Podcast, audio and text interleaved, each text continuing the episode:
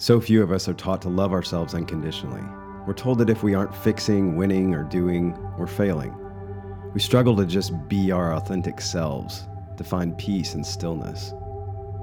We're inundated by cultural noise that pressures us to conform or be rejected. And these influences leave us feeling confused, distracted, and disconnected. Many of us have lost our identity and are struggling to integrate new concepts.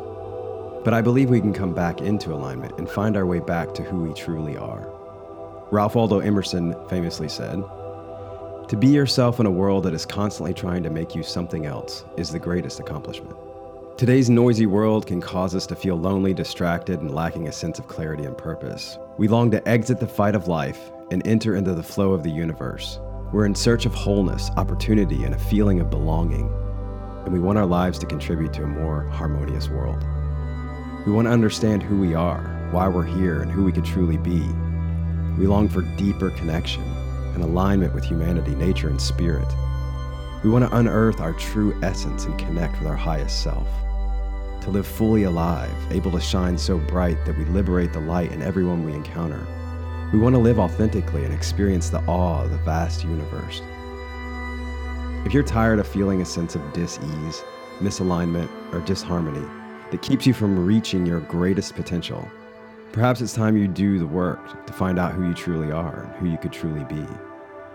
You owe it to yourself to explore that. I'd love to guide you on your journey and help you craft an identity that will draw you towards your highest self and allow you to create the impact you want to create in the world. If you'd like to dive into the integrated identity process and discover your greatest self, check out details on my website at www.jaredangaza.com.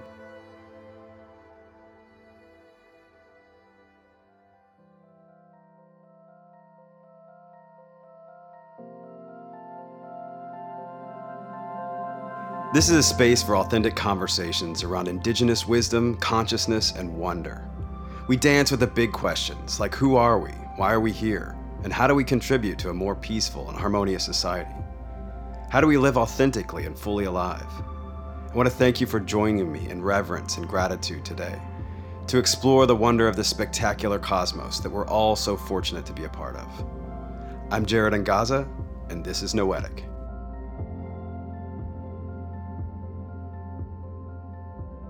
I'm super excited to be sharing this conversation with you today.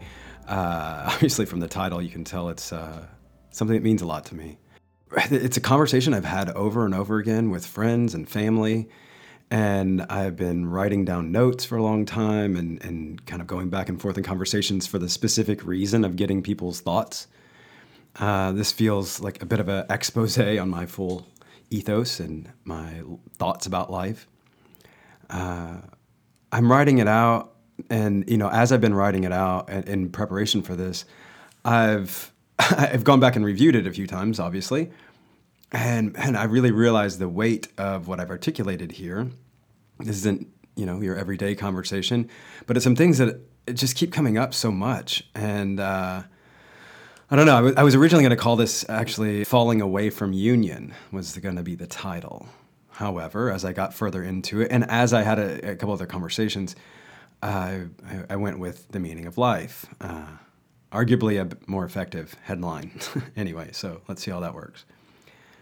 Uh, the following ideas, I guess, are reflections on my ethos, my perspective, my journey. It is personal, and, and I'm I'm sharing it with you, and I recognize that even sharing it on this podcast is uh, fairly risky because of the weight of the topics. Uh, but hey, I talk about authenticity and the importance of that all the time. So here's me revealing my most personal thoughts about, well, the meaning of life. In conversation with friends the other day, uh, when I stumbled uh, upon a couple of these discoveries, I, I just kind of I worked myself into this position where I stopped and I said, "Wow, I, I I think I might have discovered the meaning of life. You know, of course, we had a good laugh about that. And then we started to unpack it. So, as we unpacked it in that conversation, um, I took notes and I brought those back to you here, and we're going to talk about that now. In this episode, I want to talk to you about what is God, uh, what is sin, or at least you know what is the what is the Christian reference about there. And what is the opposite of love and the role of our thoughts and our mind in our life. Course, in the end, we'll wrap it all up with uh, discussing the meaning of life. You know, just a little light discussion to stimulate the mind. This has, uh, as I said, been a long time coming, um, and I've always been driven to get to the heart of things, uh, to go after the source, from politics to economics and culture, religion, the challenges of the world, and so on. And I want, you know, I'm always driven to like, why is this happening? What is this really about? Uh, Rob Bell often says, you know, this is really about that, and he gets into what that's about, and I really appreciate that.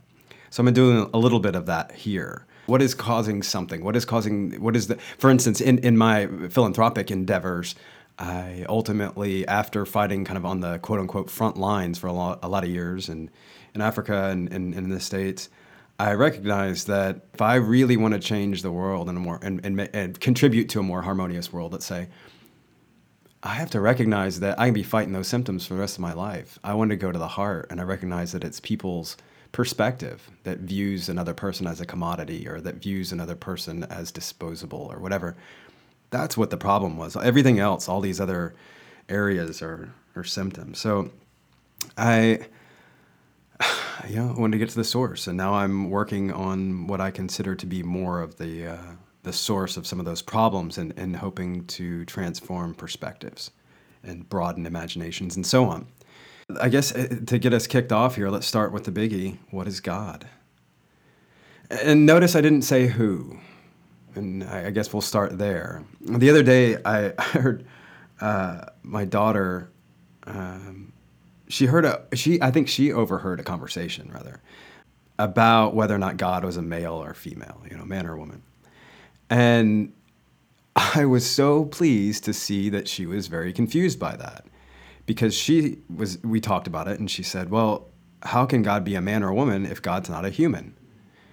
I said, "I love you." You know, she's six years old and she's starting with that perspective. Uh, suffice, it, suffice it to say that in our family, we don't view God as a being, um, but as a force. And we'll unpack that a little bit here, I guess. Um, I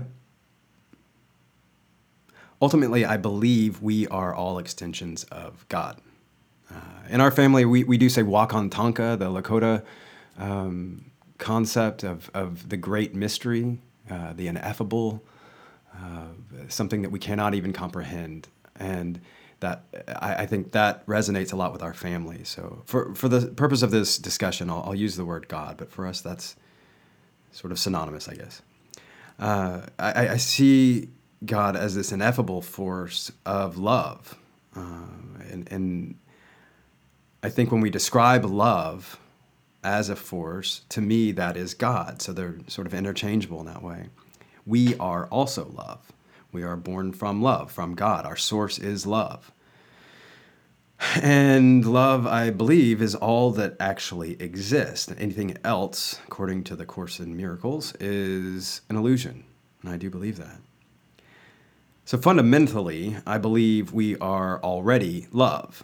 We are already eternally connected to Source, to love. We can't actually separate ourselves from that source ever. So I guess that begs the question then, you know, why do we have mass murderers and dictators and misogynists and whatever? Why do we have bad people, quote unquote?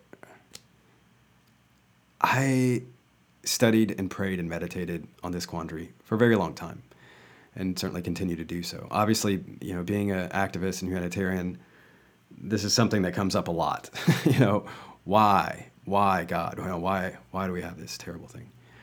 So ultimately, I came to the belief that uh, while we are all extensions of divine source of love, we do have free will. Obviously, you know, we talk about that a lot uh, in other contexts, but let's talk about it here.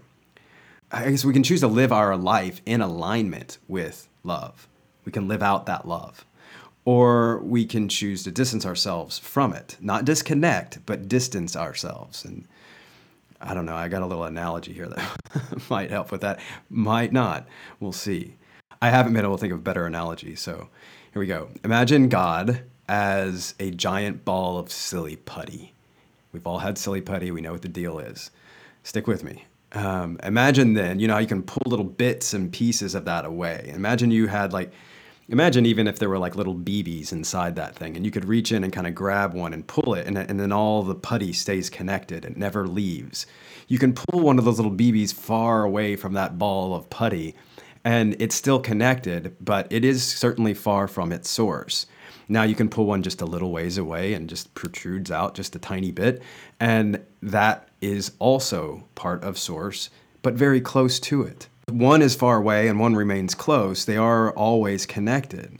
Um, perhaps, though, you could argue at that point that one has a stronger relationship with the source. One is weaker, one is stronger. So, if you can work with that analogy, let's let's continue on. Uh, I've described it uh, as each of us, I guess, experiencing what I've referred to as a gravitational pull. It's just this tug away from the source that pulls us out farther and farther away from it.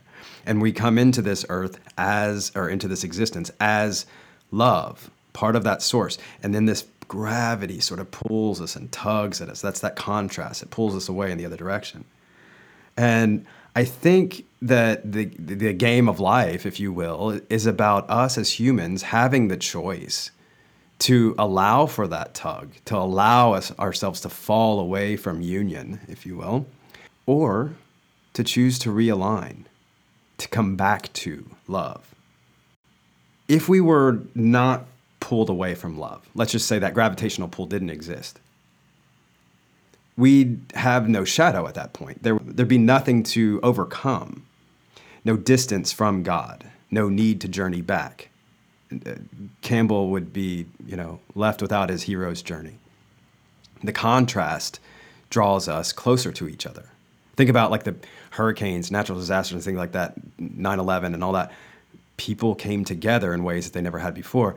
I, I talk about this in a discussion about it was one of my first pivot points in in being at this uh, train stop or whatever in uh, or subway stop in Newark, New Jersey, and you know it was a very disconnected crowd, and then a lot of people were there, and, and no one was talking or connecting, and then a big storm came through, and everyone connected in this really profound way, and I've I've talked about that a few times, but that was contrast that came into our lives, and it pushed us together. That contrast spurs us into connection deeper connection with each other, with humanity, and with God. And I'd have to say, too, that I, as we connect deeper with humanity, we are, in fact, connecting deeper with God in that process as well. So, what's been created here is sort of a built in mechanism that always drives us back towards love. That's amazing. I mean, we, we have eh, something built into our humanity that's going to cause contrast and things like that that then forces us, not forces us maybe, but tugs us back in the other direction if we so choose. You know, without that contrast, I don't think there's any reason or, you know, for our existence. So obviously, this then begs the question why are we here? What is the meaning of life? If we agree that there's going to be some contrast and that we have derived from love, we then have some fundamental ingredients, I guess, that we can work with as I mentioned, this came up again in conversation recently. Uh, and some close friends that I really respect, and they were offering me some some great feedback and advice and so on. Also, recently, around the same time, I read a recent Richard Rohr newsletter. I follow him very closely, and he actually talked about the union concept. So I thought, well, I guess this is my universal prodding to dedicate an episode to it. So I'm going to share a little bit, a little excerpt from Richard Rohr's daily meditation. This one is on uh, the series on Western Christianity, and it's called The Soul's Objective Union with God. What we call sins are usually more symptoms of sin. Sin is primarily living outside of union. It's a state of separation where the part poses as the whole. It's the loss of any inner experience of who you are in God. Sins, quote unquote, often have more to do with ignorance than actual malice. Uh, disconnected people may become malicious, but they did not start there. They began in union, and disunion became their experienced life. That speaks to what we were just talking about a second ago. You can't accomplish or work up to your union with God because you've already got it. Uh, before the world began, you were chosen, chosen in Christ to live through love in his presence. Ephesians 1 4. You cannot ever become worthy or perfect by yourself. You can only reconnect to your infinite source. The biblical revelation is about awakening, not accomplishing. Whew, so much there. It's about realization, not performance. If you cannot get there, you're left with nothing more than to be there. Only the humble can receive it and surrender to such grace. Thank you, Richard, for that. I love his framing of this concept. Uh, you can't get back to union, you can only be there. Now, let's talk a little bit more about love. Typically, when we talk about love in this particular context, the question comes up what is the opposite of love? Uh, some people say hate, but I believe hate is merely a reflection of a loveless thought. Uh, a lot of people would say fear is the opposite of love. I certainly was one of those for a long time. But then I realized, it was a few years ago, I think I did a meme about it or something. But I realized that fear isn't a force, like love is a force. Fear is not a force, it's kind of the absence or, or lack thereof. Uh, it actually feels the same as hate, really, or any other negative emotion. Really, I could put them all in the same box and just say it's a reflection of loveless thoughts. That's it. I mean, so you have love, or, or you have a, a lack of it, or a lack of connection to it, distance from it, rather, is probably a better way to put it. So, fear, I don't see as the opposite of love uh, anymore.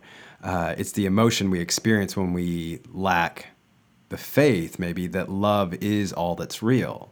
So if, we're in a situation where we say love is all that exists, in the moments that we doubt that, for me, I call that fear, those moments of doubt, which are in fact then a lack of faith.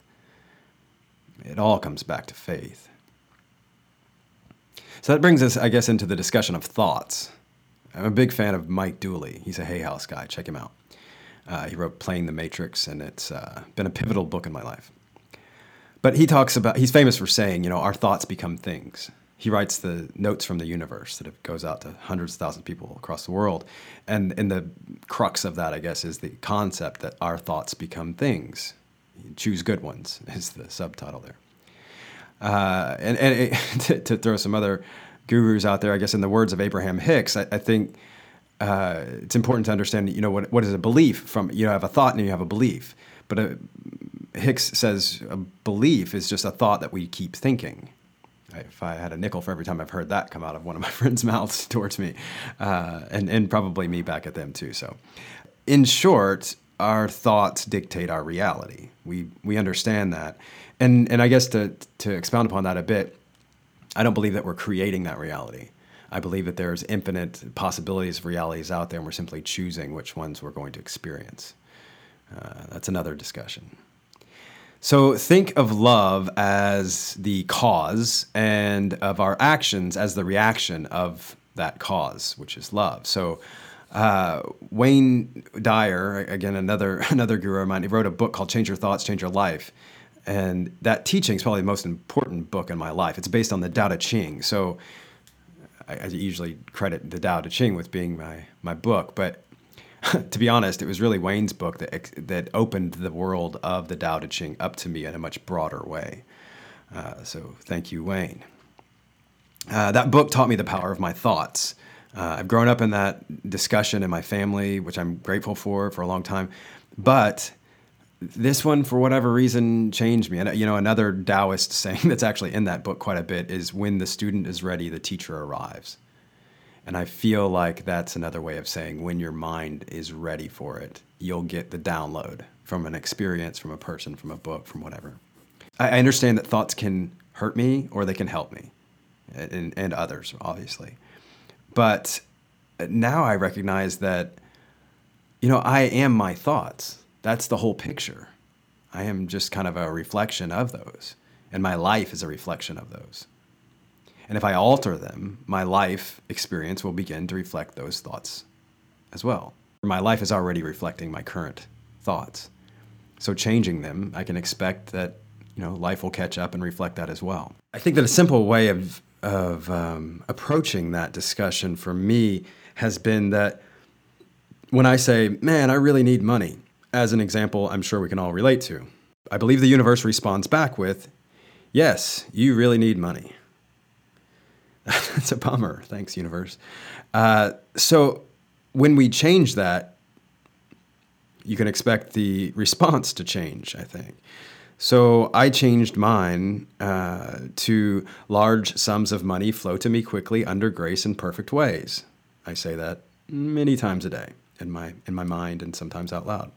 That's a tip I got from uh, Florence Scovel Shinn's uh, The Game of Life and How to Play It. I realize I've listed quite a few resources out here in this one. Uh, when I'm talking about the meaning of life, I guess I have to reflect on all the people that helped me to understand more about it.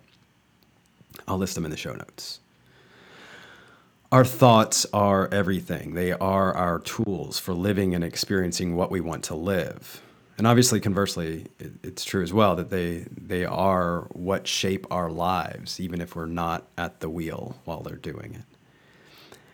And further news, I, I, guess, and on the synchronicity front, uh, I was also writing earlier today about this stuff, and I'm going through this free training that Marianne Williamson is providing, and it's just a beautiful, beautiful training. It's called Commune. I would highly recommend it. I'll try and put that in the notes too. But she had some great wisdom to share, obviously, always from the A Course in Miracles. That's her thing, and uh, she's the guru on that. And I've been following her and the Course in Miracles, or A Course in Miracles, since I was about 18 years old, thanks to my mother who introduced it to me then. So she says, in as she's quoting from uh, Course in Miracles, what is all encompassing can have no opposite. Perfect. Everything that is not love, in that case, is in fact an illusion. Let that sink in if we agree on that, we have another foundational element there. Okay. So, you know, there is no opposite of love. Love is the only thing that exists. Anything else is an illusion. So, these are some other fundamental items we're adding to the foundation here. So, now let's talk about sin. Again, yeah, I'm kind of using that word uh, because it's a popular one, and certainly in the Christian world. Um, I think you can kind of overlay any other discussion about what sin might be in any other religion or belief. So, to do that, I, I, guess I begin with uh, again that foundation. All that exists is love. Sin, as most people know, means to miss the mark. Uh, that's the origin of the word there. And the mark, I believe in this case, is in alignment with love, with source. So sin is simply, in this case, we have to re- reduce it down to being a loveless thought. So living in a loveless way obviously is a result then of loveless thoughts.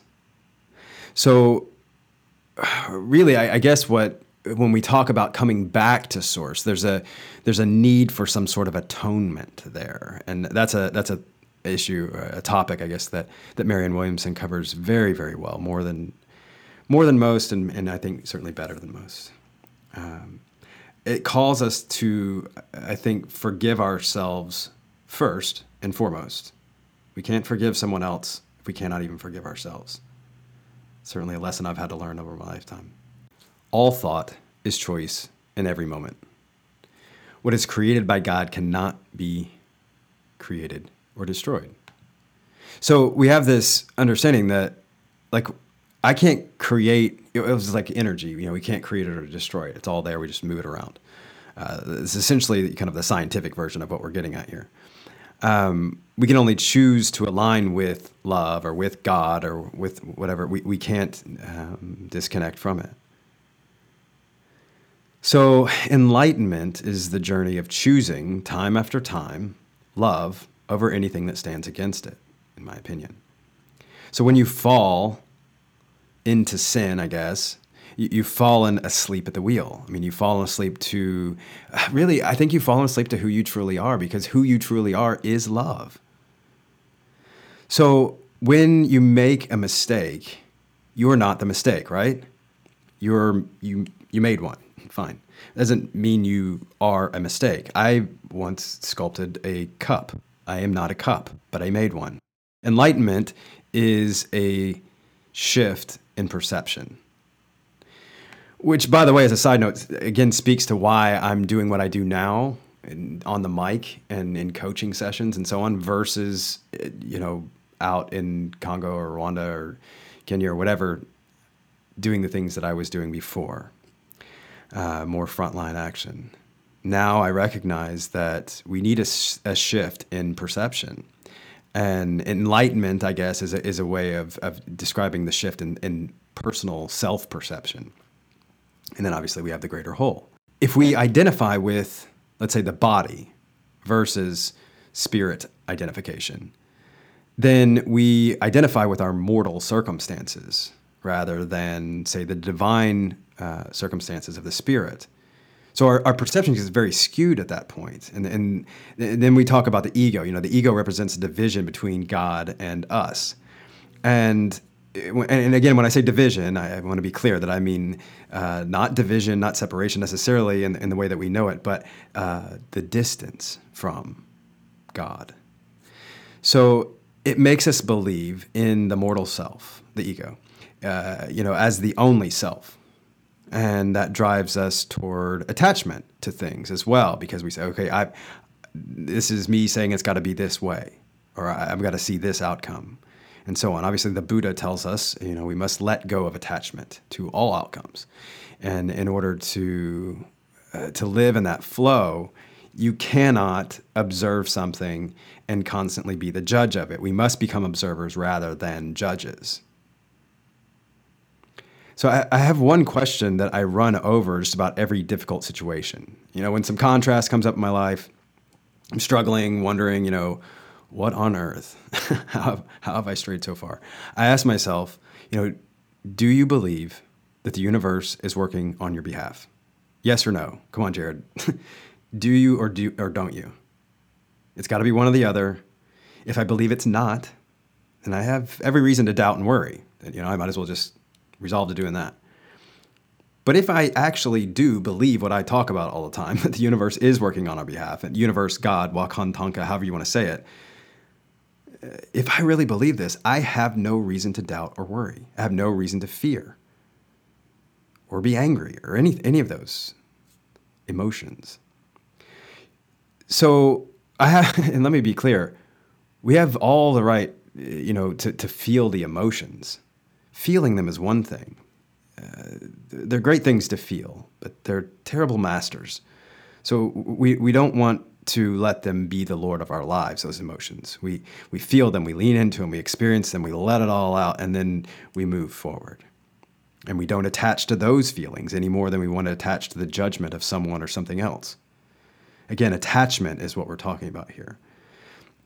It's the ego that causes us to attach the ego is is largely representation of our division or, or, or distance between us and, and source, God, love. So as you can see, we're kind of circling in on some things here. Um, I ask myself that constantly. You know, do you really believe that things, everything here is all you know working for good? All things work for good. You know, so do I believe that? Do I believe that God made everything, or just some things? Do you know, or, or, or do I believe that everything belongs, or just some things? I remember having a discussion very, very early on. Uh, I don't know, it was 19 or 20 or so. I was kind of just exiting the church at that point, kind of sort of going out and exploring. And I, I remember asking, you know, I was asking another fellow Christian friend, wait a minute, do you believe that God created everything? Yes. I'm like, okay, well, what about rapists and and and uh, criminals of other kinds? And what, that we said that one because that's the worst I can think of. He's like, well, no, not that. That's the devil. And I was like, which is it? Did God create everything, or just the things that, in this case, the devil didn't create? And who created the devil? And so, you know, so you get in these weird conversations. We're not going to go there in this conversation. Uh, let's. I, I, I think we move beyond that. I hope. Um, so I do believe that everything belongs, and that's a larger conversation to unpack. But let's make this practical, okay? So again, I'm trying to offer some analogies that might help kind of bring this home. So let's look at this as a formulaic discussion. Not the, the analogy means nothing, but um, look at the formula that we could then overlay over other situations. So if you were in a room with 10 people, right? I like to take any macro situation, boil it down to a micro situation, say, okay, what would you do here? And then let's extrapolate from there. So over the course of a week, you know, you're in a room with 10 people. Over the course of a week, you are charged with uh, creating sustainable peace and harmony in the group, let's just say. So, you know, we're looking at the group is the is the world, right? You know, we want peace and harmony in the world. We want peace and harmony in this little group in this 10 person room. So, how do you do it? How do you go about doing it? Uh, you can't obviously rely on the others, all the others anyway, to do you know what you would do to understand peace uh, or harmony the way that you would, or to translate it the same way. Uh, you don't know what their tactics are going to be. You don't know what the situation is. You're in a room with a bunch of strangers. You don't know what the gig is. So where do you start? What's your sure bet? Surest bet, if you will. Uh, how would you create harmony and peace ultimately? That's what we're asking. So, by force, by worrying, fearing, or using fear tactics, which is certainly popular way to lead in this country at the moment. Um, would you do it by attempting to control them? Uh, then on the other side, ask yourself, you know, would faith help? Would it help if you had faith? And then obviously, you know, what, what would that faith be in? Would it help if you had patience? We're trying to create peace and harmony in a room with 10 people we don't know. Would it help to have patience? Would it help to be, what if every time you interacted with someone, you responded with love no matter what? What if you got to be known as the kindest person in the room, even when it's most challenging? Do you think that would help? I, I think, you know, to look at this and say, like, oh, in a micro situation like that, and obviously you can boil that down to, to your family too, you know, in your family. How would you create peace and harmony? Now, that's a tougher bag because you have baggage, uh, you have history, you have things like that. So it's different than strangers, which is why I use the, the analogy there with strangers. But you can start to overlay this thinking. It's like, okay, if I really want peace, how do I go about it? It's probably not by yelling at someone or stressing how I'm right about something or whatever. I mean, there's a lot of tactics that can go into how do we influence people and so on. But ultimately, I think starting with patience and kindness and faith that this is all going to go in the right direction is what we have to do. So, in any situation, I mean, could you think of an instance when being love would not be the most strategic answer. Now we have you know hostage situation or like you know violence, threat of violence or something like that. Suffice it to say, as hard as it sounds, I still choose peace, even in that situation, and I believe that's what Jesus did on the cross. He was killed because of our sin and our sin was the choice of violence over peace. And he said, Yeah, I'm not going to do that no matter what. So they killed him. And that was a message to the world I will not choose violence. If you have that kind of persona, I will not choose violence. I will not choose the. Isn't that the kind of thing that you want in a leader that's there for uh, fostering peace and harmony? the person that no matter how far you push them won't choose violence, won't choose anything harsh or negative or whatever. They will only choose to act in love. Momentarily, you can control people and manipulate them by force, and well, in manipulation. But it's not typically sustainable. Historically, we can look back and say it, it has never been sustainable. Only unconditional, unyielding love will bring us sustainable harmony and peace. Look at everything that we've discussed so far, as we boil it all down, recognizing that we are from love, we are of love, we can't separate ourselves from love. However, we can fall away from that union. And as we do, we have the choice to come back to it in every single moment. So, perhaps we did find the meaning of life.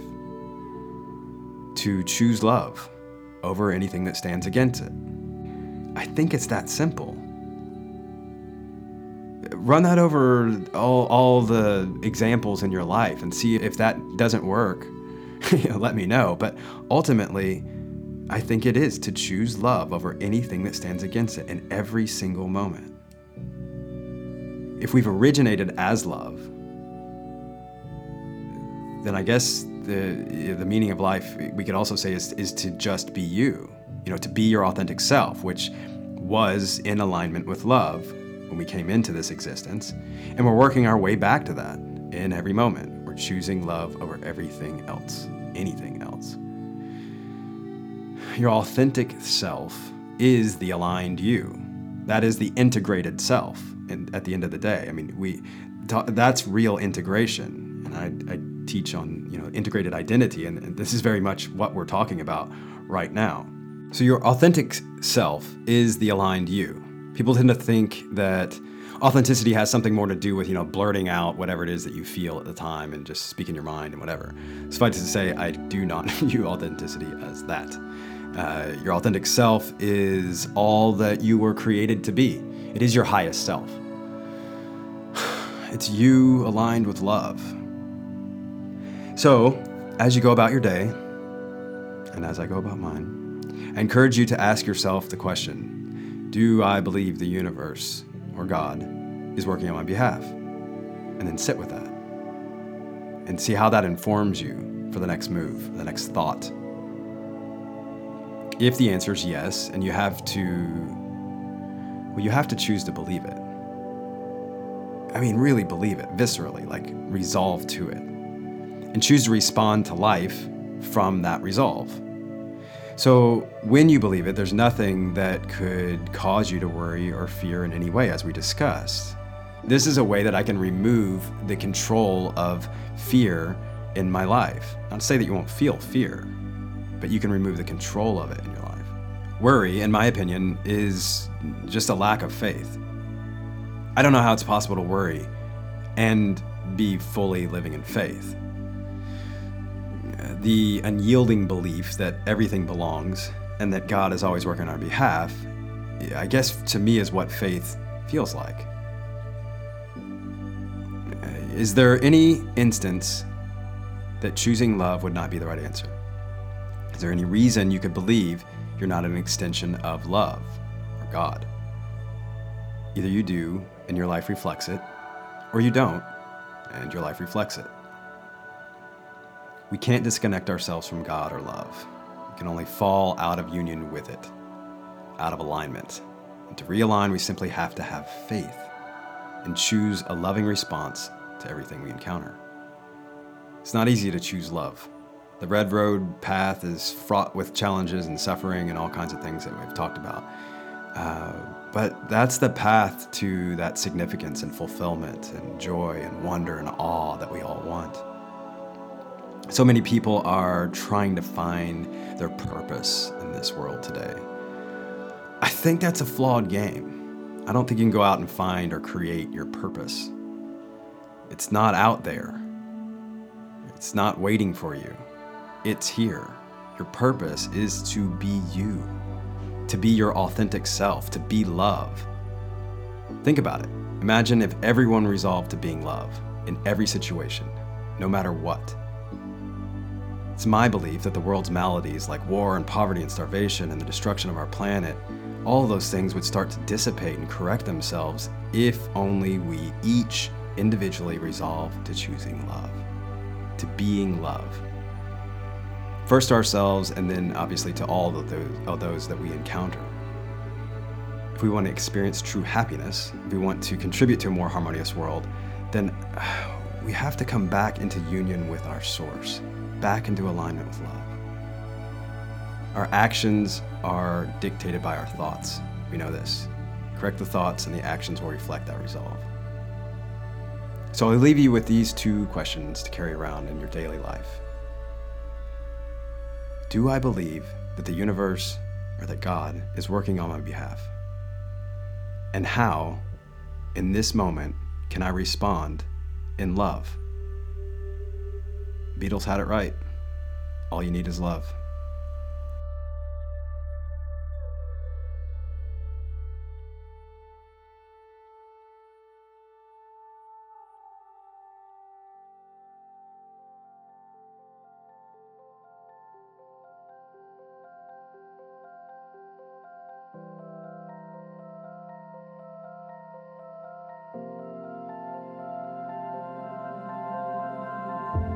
Thanks so much for holding this space for wonder and wisdom with us today. If you appreciate this discussion, I hope you'll share it widely and go and rate and review it on iTunes. It really helps a lot and helps us amplify this message. Until next time, I wish you peace on your journey. May you always align with love and let your life speak. Mitakuye Oyasin. The Noetic theme music is provided by Human Suits from their original soundtrack for the documentary Planetary. Check them out and download their music at humansuits.bandcamp.com.